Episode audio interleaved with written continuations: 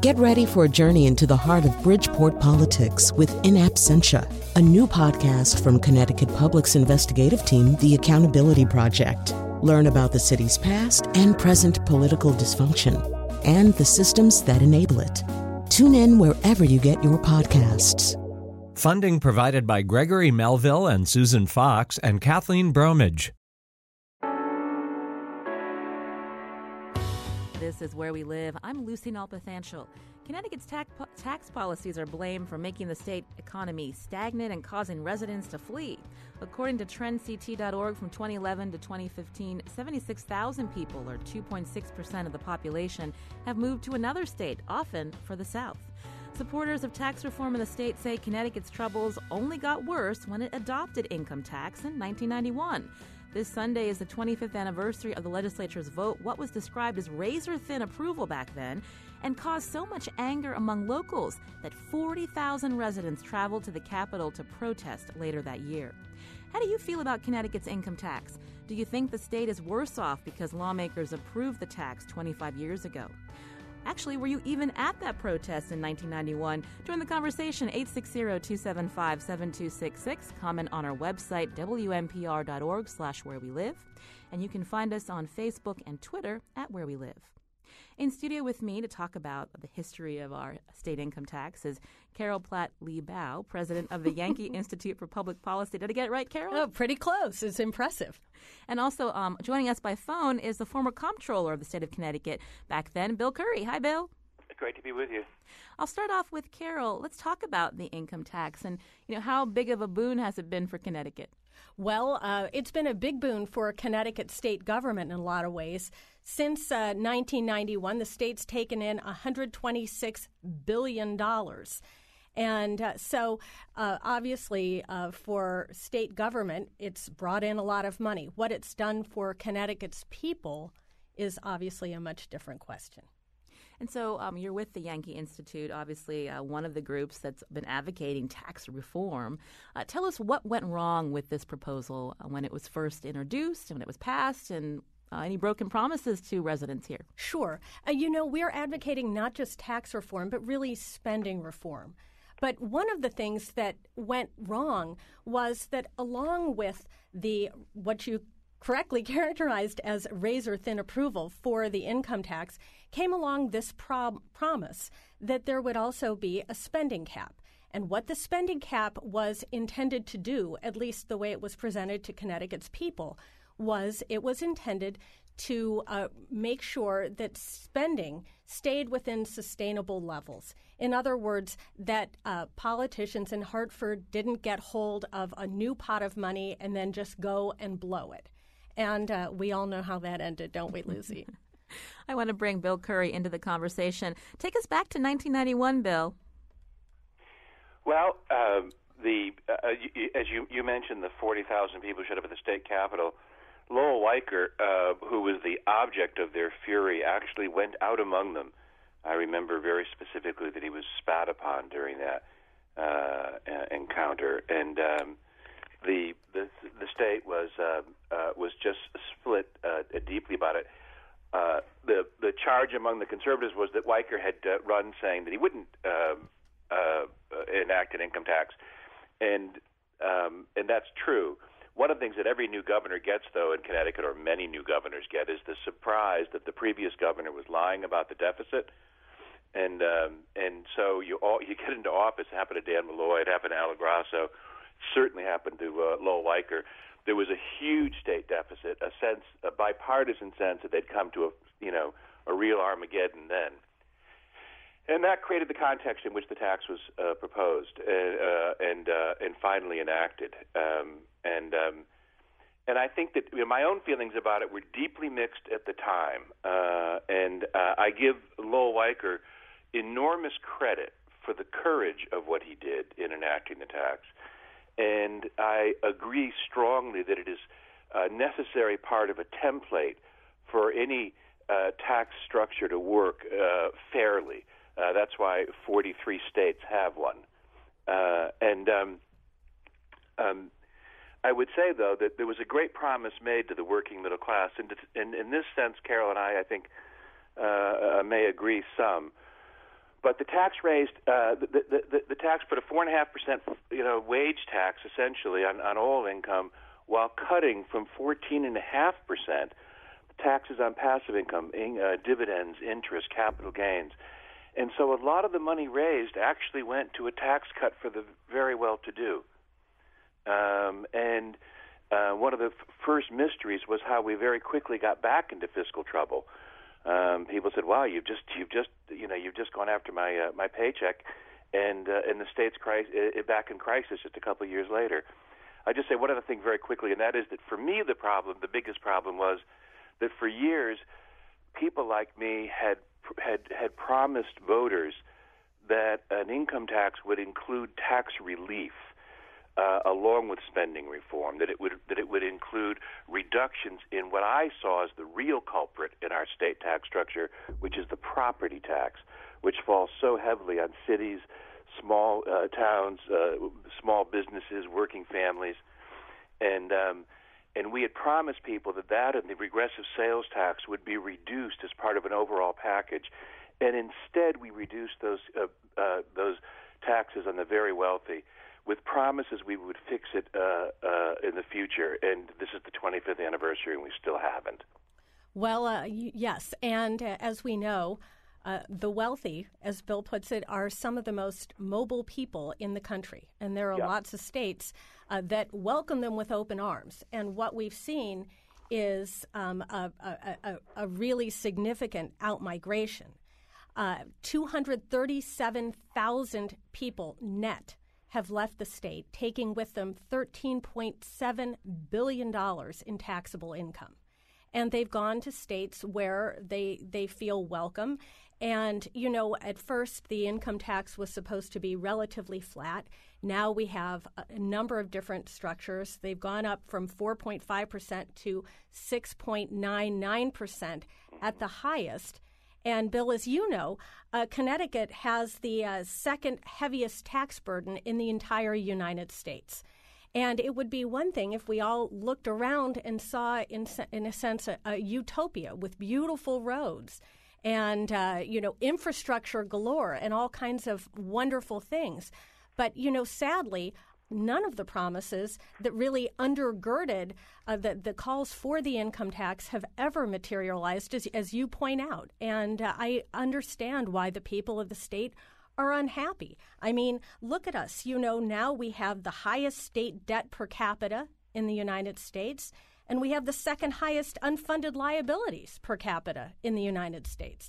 And so it's hard to figure out exactly uh, what the voters, the, the re- regular working people of the state have, have gotten for the 126 billion that's come to Hartford. I wanted well, to let go- me just say a couple of things, Carol. I mean, first of all, the um, as I as I mentioned, uh, when we when we enacted that four and a half percent tax, uh, uh, somewhere between a third and a half of the revenues went to bringing down tax rates um, uh, by two thirds on those very on those same very wealthy uh, uh, uh, Connecticut residents, uh, and, uh, and and and and apparently that wasn't enough to keep them. But I'm always I'm always uh, skeptical uh, of, uh, of of those migration figures. Whenever a fireman retires to Florida, it's for the weather. And whenever a wealthy person retires to Florida, it's because of our tax structure, according to this debate. Well, and, th- these uh, are from these numbers, Bill, are taken from census figures, and yeah, well, and no, so. No, but the, but the, but the census doesn't tell you why. No, of course the and, census and, doesn't, sort of but like it does. You know, when, it when, does when tell you. moves to Boston, they say it's for our tax structure, and then it turns out they never paid any taxes. But what? what?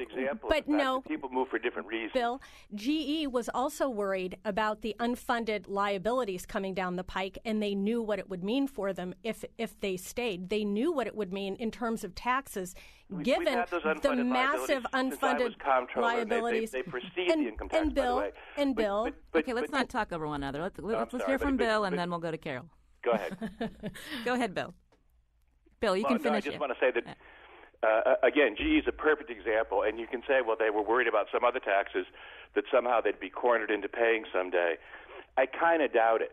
And and I, I mean I agree that I, I think that some of this is true. By the way, I just think that it's I think that it's overstated many people on the uh, again, I think the Yankee Policy Institute has been one of them has talked about the the related the question of economic growth to the tax and and the stagnation in wages. But wages have stagnated in all 50 states um, for 40 years, for instance, well before Connecticut adopted an income tax. And it's just it's very hard for me to connect these problems in an empirical and logical way.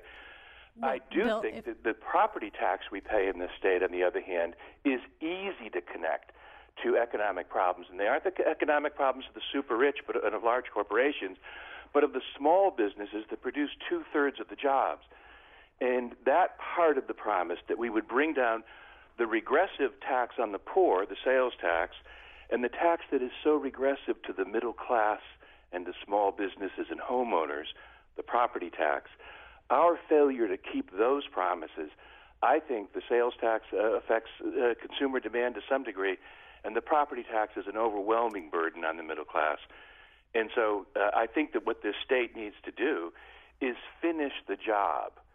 Uh, uh, part of the problem here is that they did they did only half of what they were supposed to do, and the half they didn't do, as so often happens, was they didn't keep their promise to the middle class. And the promise was that tax reform would include property tax and sales tax reform, which would be a relief to the working middle class. Well, and we didn't Bill, do it. Bill, can I ask? Um, this is where we live. I'm Lucy Nalpathanchel. On the phone is Bill Curry, and in studio Carol Platt Liebau. What about the promise to, for the spending cap? I mean, aren't we in a worse situation now than back in the 90s in terms of this looming deficit? Um, Oh, we absolutely are. And if I could just circle back to uh, something Bill said, you know, the fact is that when you compare the states with the nine, the nine highest income tax states versus the nine zero income tax states, the zero income tax states had more than 7% higher job creation. They had 12.3% higher personal income growth and a gross total state product of 6.2% versus 4.6% for the high income tax states. So I just wanted to clear that up. and- and- But they When- also have when- higher By way, sales tax, right? they do have higher lot sales tax, but part of part of We- we have to be- Connecticut's you know, bill. May I may. I just finish for a moment? Yep, I'm Part of that's okay. Part of uh, part of Connecticut's problem is that we have high taxes in every category. So, for example. Florida has a property tax, although it is lower than Connecticut's, but it also has no income tax, no death tax, and we're the only state in the entire United States with a state gift tax. So it's the overall tax burden and the explosion of spending, Lucy, as you were talking about. I- Mm-hmm. because, as you know, oh, I'm sorry, may I just throw out. Real quick, because we the want to get to a call. Sure. The fact that since 1991, state growth in state spending totaled 187%. Josh from Guilford, you're on Where We Live. Josh, Hey, how are you? good. Um, so I'm listening to this, and this has been frustrating me for a while here. Um, you know, it seems like we're at a race to the bottom with other states competing with uh, over our tax structures and our tax rates. I would like to point out that Connecticut, for all what the woman from the Yankee Institute, uh, Yankee Institute talked about, with the low tax states, we have a really, really high quality of life here, and places like Arkansas just don't. And you know, we pay for that, and so she makes it sound like we're living in a dystopian society, which we're not. That's one. Number two, as far as the tax burden is concerned, the places who have these small and very low tax rates, they need to start paying their own way because blue states, on average, like ours, send back more money to the federal government we get back, and those states get more. So we're actually paying for them. And then lastly, where how how long do you think those states are going to have their low tax rates with this explosion of growth of people who want to go there because they have lower taxes? You've got people coming from places where they expect services and they expect places like South Carolina to be nice. I know there are nice places in South Carolina, but it's a bunch. But a lot of the state is not nice at all. And then finally, one last point. I think Bill Curry has talked about this before on your show. Is you know, with the tax problems we're having in Connecticut and the budget problems we're having in Connecticut, these are not only Connecticut's problems. You've got a huge problem with corporations who are not bringing their tax money back to, to the United States, and they're not paying their own way. They're not paying um, what they should be to help the society that's helped grow them. And you've got you've got money parked in, in Ireland that's never coming back here. And unless we can get a hold of and they're playing all of us off of each other. I mean, whatever the GE people, the GEPR people were were handing out to smoke must have been pretty strong because they were leaving to go to Boston because there's 300 colleges there, and they're trying to remake themselves as a tech company. And all these other arguments that they made are just distractions, and we're just designed to get that uh, the tax subsidy. So um, these arguments that I hear are pretty specious from the Yankee Institute side, considering we have a very, very high quality of living, May, probably the highest in the United States, and Arkansas doesn't. So if you like the taxes down there, go have it. Well, it sounds like um, you you appreciate living up here, Josh. Just real quick before I let uh, Carol respond, you know, we have looming deficits uh, in the the future. I mean, how do you want the state legislature to deal with that? Well, I think that it's a bigger issue than just the state legislature. I think it's a national issue because we do have that Hunger Games type competitive race to the bottom situation with with uh, corporate taxes, and there that allows these huge corporations that are basically stateless now and as powerful as it is as many uh, uh, many uh, countries' governments to play each state off each other for these tax rates that basically do not exist. For instance, GE, I think they paid mm. $250 minimum tax here for a corporation. And so there needs to be reform at the federal level because as long as we allow these companies not pay their the, the taxes due in the United States, we're going to have these revenue problems. Yeah. And I would point out that all right, Josh, we're, we're going to make the argument to the to, to the Eisenhower 95 percent. Yeah. No company paid 95 percent. They spent their money so they wouldn't have to pay the tax, just like a small business owner, which I am, spends out some of my capital at the end of the year to buy equipment that I need, and ends up putting the money back into the economy. All right, Josh. Well, thank you for your call. And you know, he said that we need federal reform, but we may be waiting a long time for that. Carol, I was going to say, and while we wait for the federal reform, of course, we uh, have. Uh, some pretty significant deficits. Um, after the $600 million shortfall that had to be resolved this year, in 2018, we're looking at a $1.3 billion deficit. In 2019, that goes up to 1.5 billion. and in 2020, $1.6 billion. So, you know, I love Connecticut. Everyone at Yankee Institute loves Connecticut. That's why we live here. We want everyone who wants to stay to stay here to be able to do that. The problem is that, you know, when you want to debate quality of life, talk to the 237,000 net people who have voted with their feet uh, the, and taking $13.7 billion with them. Um, you know, the fact is that there are some sensible things that we could do that would make our state more competitive, make it easier to open businesses, to grow businesses, there are even a couple of taxes that could be eliminated that would benefit. You're uh, talking the about the death tax. I'm talking. Tax? I'm talking mm-hmm. about the death tax mm-hmm. because you know the death tax took in 168 million dollars in 2014, which was less than one percent of all tax revenues. But do you know how many affluent older people leave the state because they figure that I'll live for six months and a day in Florida, where there is no death tax, come back, enjoy the beautiful quality of life in Connecticut over the summer, and not get hit in the end for gift taxes and death taxes. I want to let uh, Bill Curry uh, get in here on the conversation. Uh, Bill, obviously, um, you had mentioned that there needs to be, um, you know, more reform in terms of property tax relief. Um, it's been 25 years since the income tax was implemented. You know, where does Connecticut go from here? You know, I think there there are, there are uh, two points I want to. I, I, just want to respond to one thing that uh, point Carol was making earlier, and that is the idea that we have the highest uh, taxes in the country and the highest business taxes. Um, um, hold on, hold on. And, and, that isn't what. And it's sort of like, at least I thought, I, if I didn't hear correctly, but but we, you know, one we we don't, and and and and those numbers have been manipulated. I don't mean by the Yankee Policy Institute, but they've been manipulated in debate uh, over years. It's kind of like that you, you hear this mantra that the United States has the highest corporate tax rates in the world.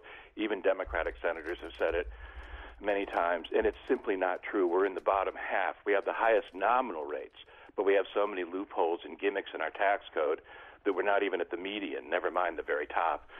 And so you, when all these numbers, it's like it's like GE announcing they're leaving for the fiscal problems and they've never paid any taxes. Uh, I don't know if you changed, you know, if, if, if you changed a small tax in Connecticut, that it would have any influence on migration uh, uh, uh, of, of the wealthy or of anyone else. And uh, these seem to be re- problems of regional economies that we're encountering.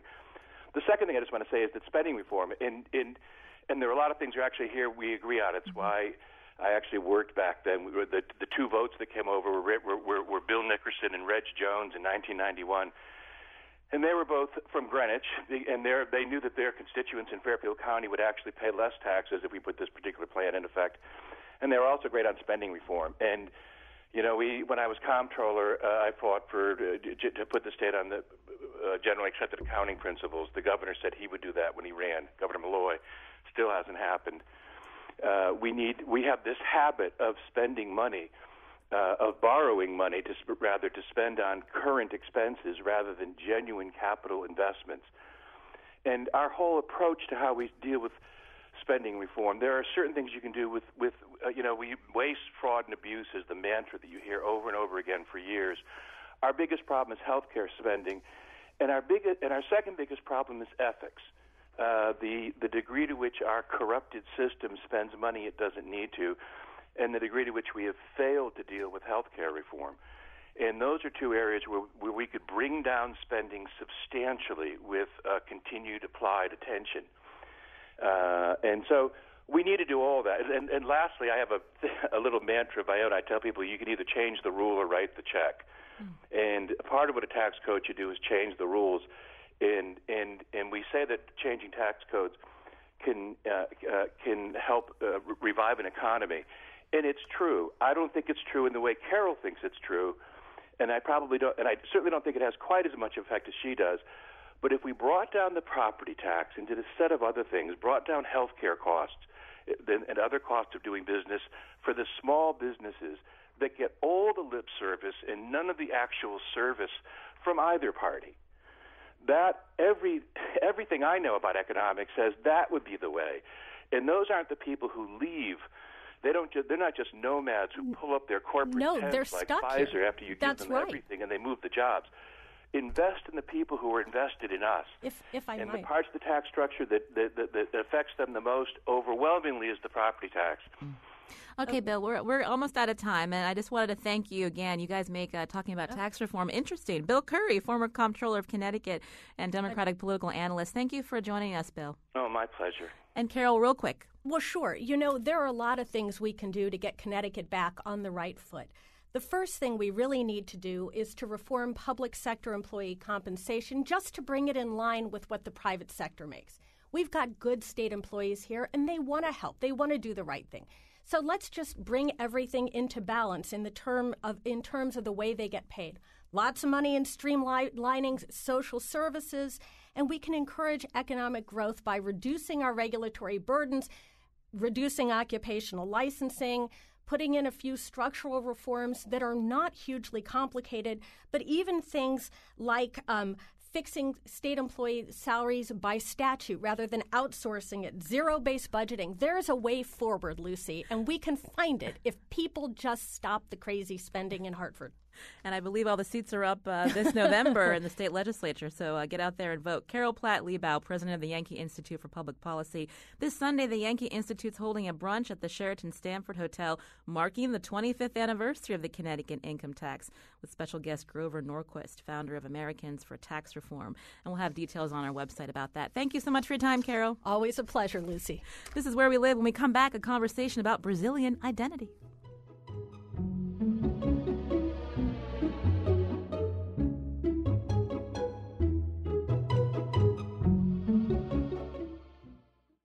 This is Where We Live. I'm Lucy Nalpathanchel.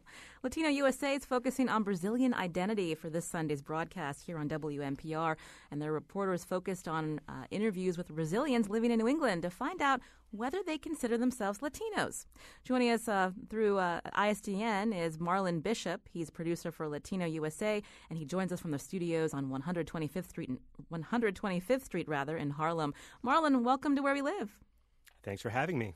So, why did you decide to focus uh, this episode on Brazilians and uh, how they see themselves in this country?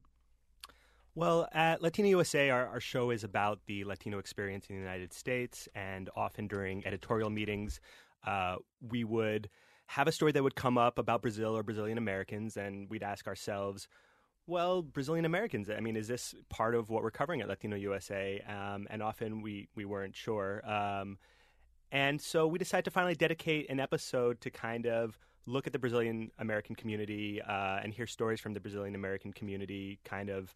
Um, you know, just in time for the Rio Olympics, and um, talk a little bit uh, about those kind of ways people identify. And why focus in on New England? Well, the entire show is not focused on New England, okay. but uh, New England is a place where the majority of Brazilian Americans live. Uh, there's huge Brazilian American communities in Massachusetts, in um, Rhode Island, in New Jersey, in Connecticut. Uh, I believe Danbury, Connecticut, is the second highest percentage of Brazilian American population in the country, almost five percent. And um, so we also wanted to. Um, you know, go to to the to the places where Brazilian Americans were, and and kind of New England is that place. Uh, Latino USA shared some tape with us uh, from that episode again, airing Sunday. Um, here's uh, Natalicia Tracy, Executive Director of the Brazilian Workers Center in Boston, an organization that helps Brazilian immigrants with job placement. And we're going to hear her speaking to the idea that Brazilians came to New England for a reason, which is this long-standing Portuguese presence. Historically, this is a place where the Portuguese settled, right? Cambridge, Somerville, uh, and many of the parts of Massachusetts have been a, a corridor for the Portuguese to settle. And we have this idea that if you are from Portugal, because of colonialism, that uh, you're going to have, you know, language affinity and cultural affinity. So, Marlon, um, Framingham, Mass is somewhere that in Mass that Massachusetts it has like a, a hub for Brazilian Americans. You find a lot of them there. Absolutely, uh, Framingham. Uh, you know, in our episode, we have uh, a piece about Framingham, kind of a profile of the town, and uh, you know, just bouncing off what Natalicia just said. Um, you know, the reason that so many Brazilian Americans and so many Brazilian immigrants ended up settling in New England is because there's this long-standing Portuguese presence in the region. Um, you know, in, in addition, and actually Lusophone presence in general, uh, Cape Verdeans as well. There, there are many in New England, and that has a lot to do with maritime trades, um, which many Portuguese immigrants were involved with, and New England was a place that they settled. And so when Brazilians started coming in kind of larger numbers, especially um, in in the 80s uh, after and and during during and after the uh, dictatorship, um, they ended up you know going places where exactly there would be language affinity, where there would be um, you know, it would be easy to settle because people would be able to understand them. And so now you have places like Framingham, um, which you know is the center of a, of a region called Little Brazil, you know, and in Massachusetts, where you can find Brazilian stores and, and bakeries and businesses everywhere. And, you know, um, as is the story for immigrants uh, all over the United States, people go where uh, often where they feel like they'll be comfortable at first. You mentioned the bakeries. Uh, there's a great place in uh, P Town, a Portuguese bakery. So just uh, again, that history of of, the, of these people coming here um, and having a, a, life here. We also hear from uh, Natalicia Tracy um, saying that Brazilians are a newer immigrant group. Uh, what does she mean by that? Well, uh, what I was kind of saying a second ago is that uh, Brazilian you know, aren't a huge community in the United States. There's somewhere between 300 and 400,000 Brazilian Americans in the U.S. Um, and, you know, there's been a varied migration history, but a lot of Brazilian immigrants arrived in the 80s. And uh, so you're kind of having um, a community that is still very much growing um, and, you know, is still planting roots in a lot of ways. And we're going to hear her talk about this next generation forming a new kind of Brazilian American identity.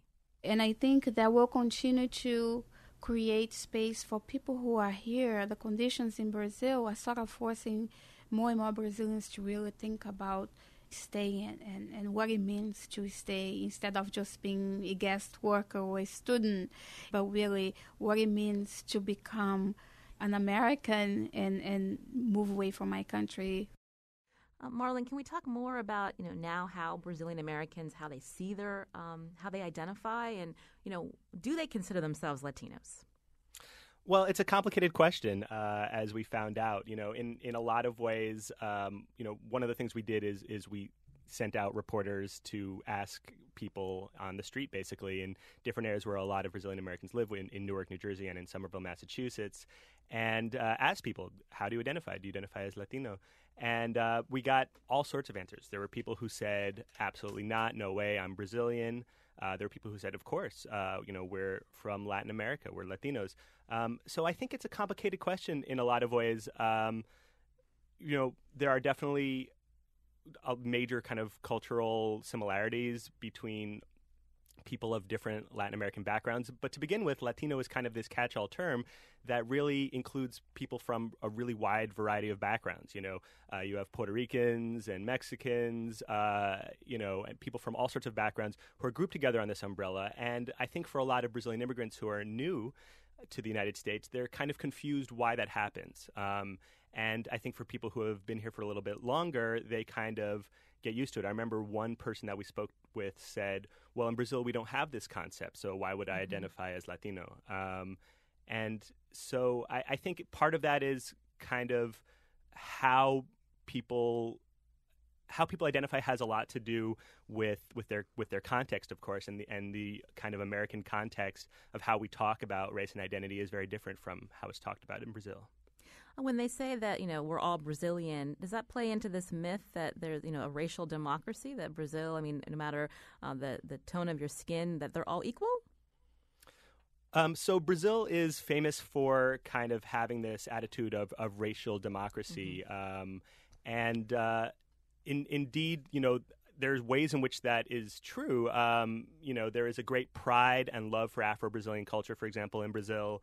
Um, there is a uh, you know real valuing of of that root, but at the same time, there's tremendous inequality in Brazil um, that can be seen. I know from our producer, we had a few weeks ago, we had spoken uh, to uh, Bishop John Selders, um, who is a Connecticut resident and one of the leaders of Moral Monday Connecticut here, a Black Lives Matter uh, activist, and he was able to go over to Rio uh, before the Olympics. I understand he's also in the episode of this Sunday? Yes, that's correct.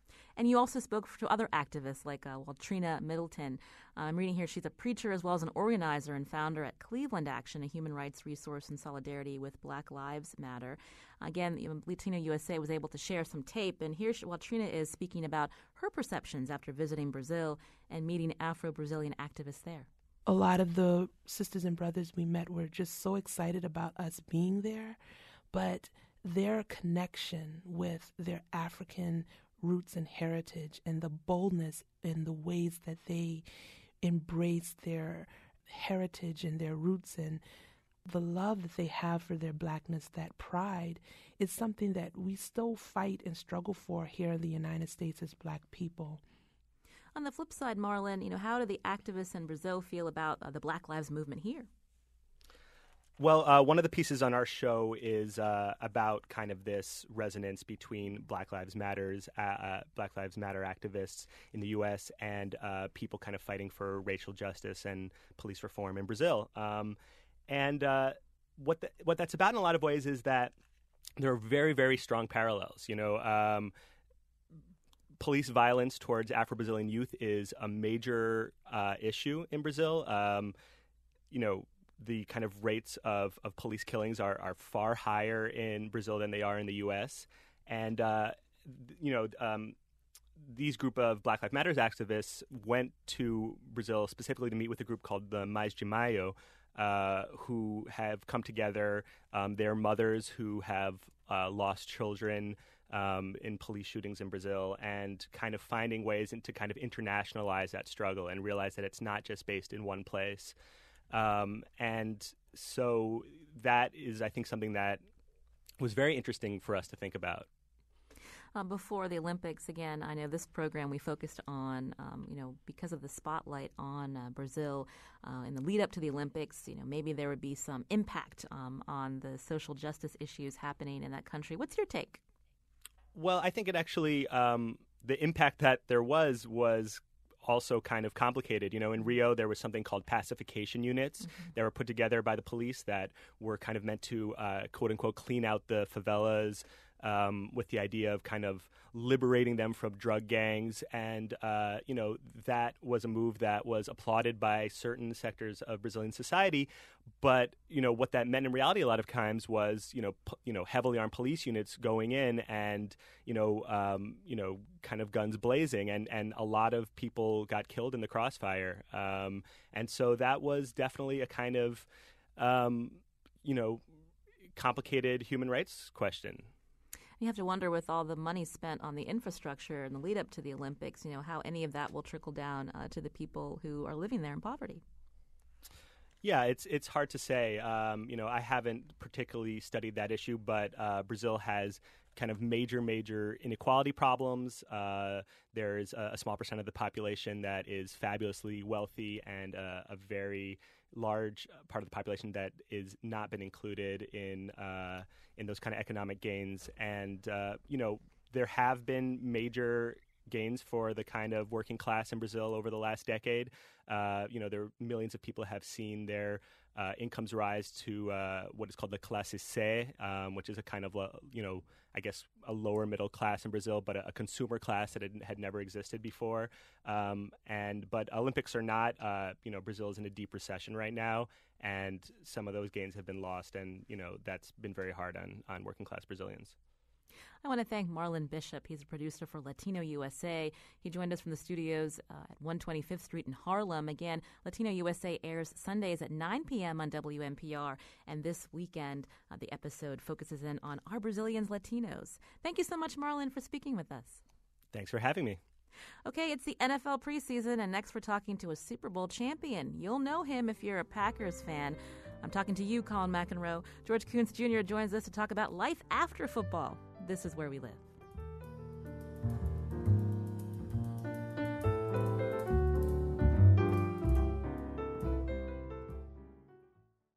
This is Where We Live. I'm Lucy Nalpathanchel. Coming up tomorrow, from caring for a family member with Alzheimer's to supporting a relative with a disability, caregiving can take a toll on your physical and emotional health, and it also impacts your finances. On the next Where We Live, we'll explore caregivers who live in Connecticut and find out who, if anyone, supports them. That's tomorrow. Coming up right now, the NFL season kicks off in just three weeks. Fans are gearing up to tailgate on Sundays, digging out the jerseys from the closet. Some are even building their own fantasy football teams. But is all this obsession justified for such a violent sport? We've heard a lot recently about the long term effects concussions can have on players in the NFL, among other athletes and other franchises. But the br- brutality of the sport takes its toll in other ways, as well as many players who struggle to build a new life after they retire. Here to talk about life after football and America's obsession with the game is George Koonce Jr., former NFL player, Super Bowl champion, and co author of the book is There Life After Football? Surviving the NFL. George, welcome to Where We Live. Well, thank you for having me on. So, currently, you're the Vice President of Advancement at Marian University, that's right? Yeah, well, senior, uh, I received a, a promotion about a couple weeks ago. Oh, congratulations. Uh, yep, Senior Vice President for University uh, Relations. So. So you were a linebacker uh, for the Packers. So you've been able to uh, have a good life after football. Well, yes, but uh, yes and no. Uh, my quality of life mm. isn't the typical uh, life that a a 47 year old, 48 year old uh, would have if they did not play football. So I'm dealing with it on a day to day basis, and uh, I'm trying to make the best out of it. So as a linebacker, a lot of hits and a lot of joint issues after football.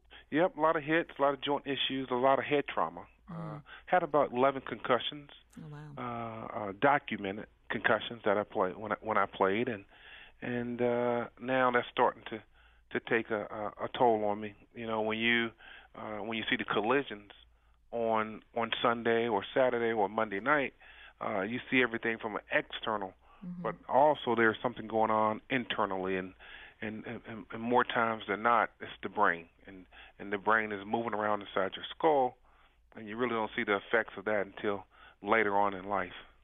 So you've had health challenges after retiring from football, uh, but you were able to launch into a new career.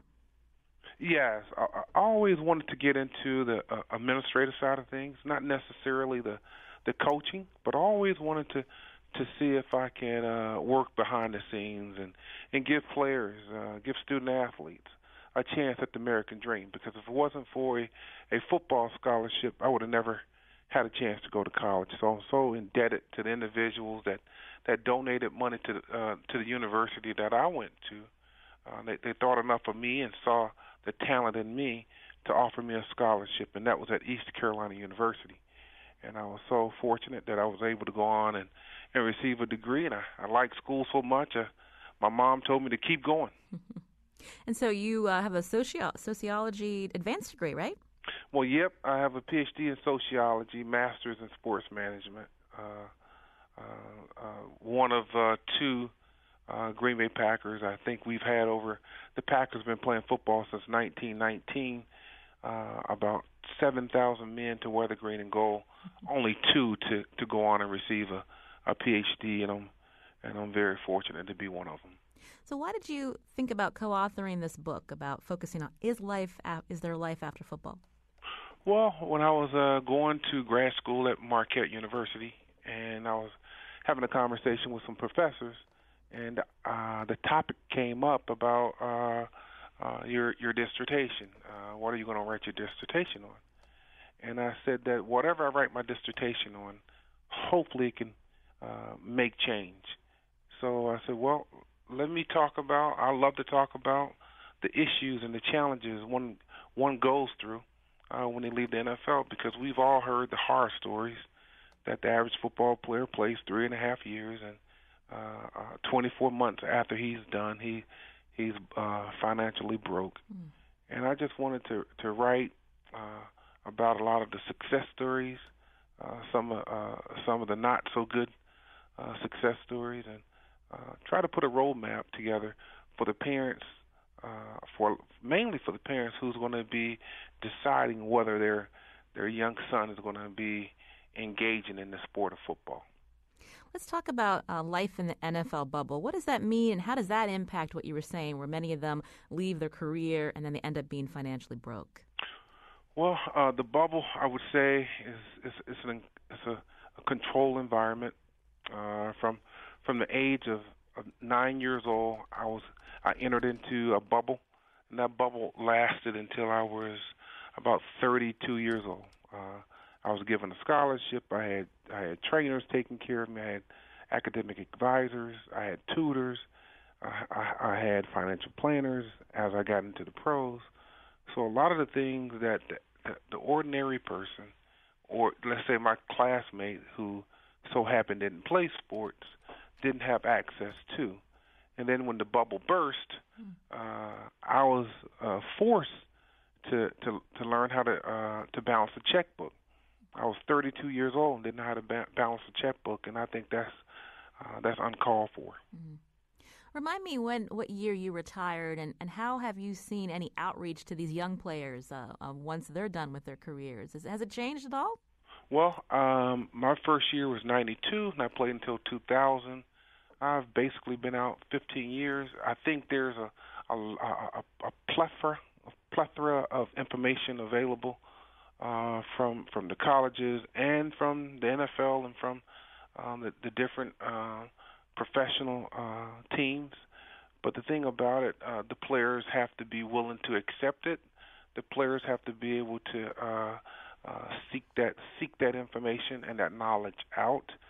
It's hard to tell someone when you're 21, 22 years old that they need to start a, a, a 401k or annuity. Mm. Uh, a lot of times they're, you know, I've, I've been striving, working for 20 something years to to get a bite at this apple, and I want to do what I uh, what I think I should do, and uh, uh, because a lot of them are first generation, and, and we know there's nothing wrong with being first generation, but when you're first in your family to to go to college, and you're first in your family to to uh, uh, uh, to go to the National Football League, uh, that's there's going to be some pitfalls along the way, and uh, uh, more times than not, uh, a lot of those players they hit those pitfalls. Mm. So you're saying when uh, you're a professional player, you're in the moment, you're living each day, you're not thinking about the future and what happens when the career is over. Right, because each player thinks they're going to play 10, 12, 13 years. You know, you're mm-hmm. young, you're strong, uh, you're fast, uh, you're mean. uh, so all of them think they're going to play, you know, 10, 12 years, and and the unfortunate unfortunate news is that they're only going to play three and a half. Mm-hmm. I'm speaking with uh, George Koonce Jr. He's a former NFL player, and he co-authored a book, "Is There Life After Football: Surviving the NFL?" He played for the Packers, Super Bowl champion. You have that ring. Uh, can you talk a little bit about, you know, when we talk when we think about the problem of concussions and all of the research and science that has come out, uh, this is a very violent sport. You mentioned it earlier that um, you know you've had um, some effects from your concussions. Is the NFL doing enough to help players, or is it just this you know make the big buck and people will keep tuning in um, each fall? I think so. I think that uh, the research is getting uh, better and better each year. Uh, I, I, I don't think the uh, uh, it, it stops uh, at the door of uh, the NFL. I think we have to wind back the clock a little bit more and, and, and go back to even uh, little league football and Pop Warner, uh, middle school and high school. I think that if there, if there is blame, I think there's enough blame to go around. But I think the NFL is doing a, a tremendous job of of uh, putting in different protocols when when when a, a player uh, start going through the whole concussion uh, uh, uh, issues and uh, problems, they have now a protocol that they must uh, they must go through and they must adhere to.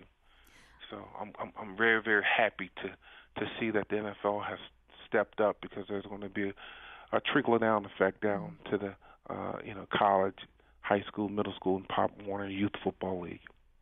Do you think that uh, Americans' obsession with football it hurts the hurts the impact of, of trying to be more proactive about you know caring about these pro athletes when they retire?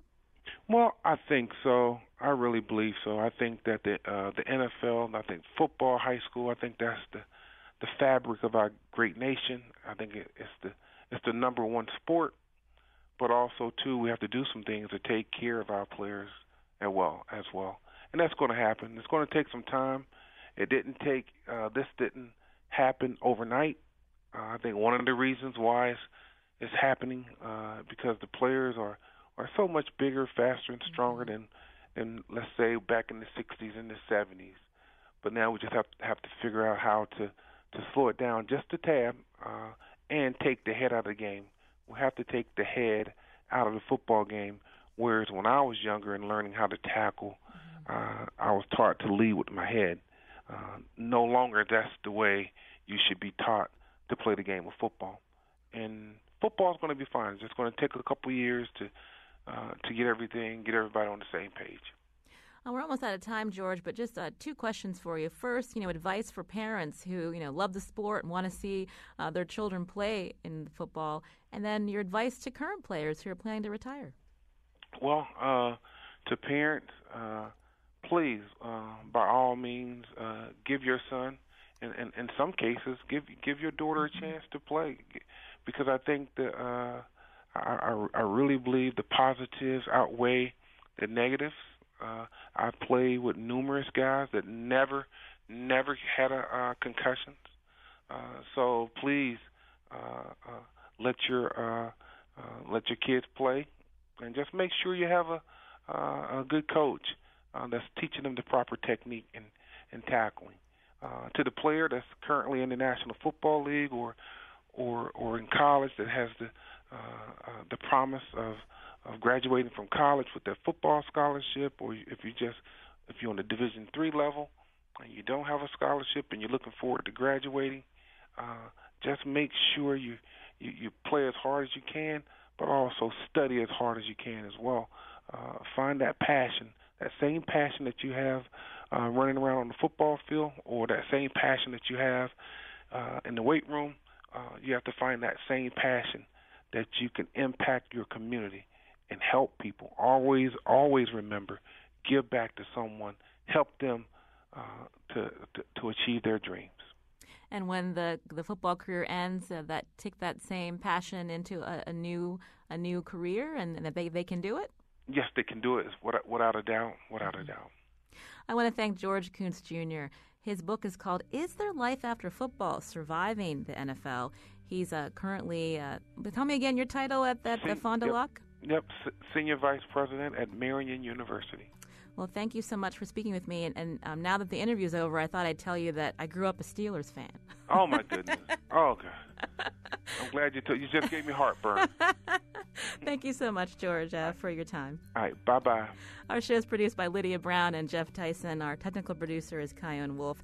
Special thanks to executive producer Catie Talarski. You can continue the conversation on our website, wnpr.org/slash where we live. I'm Lucy Nalpathanchel. Thanks for listening.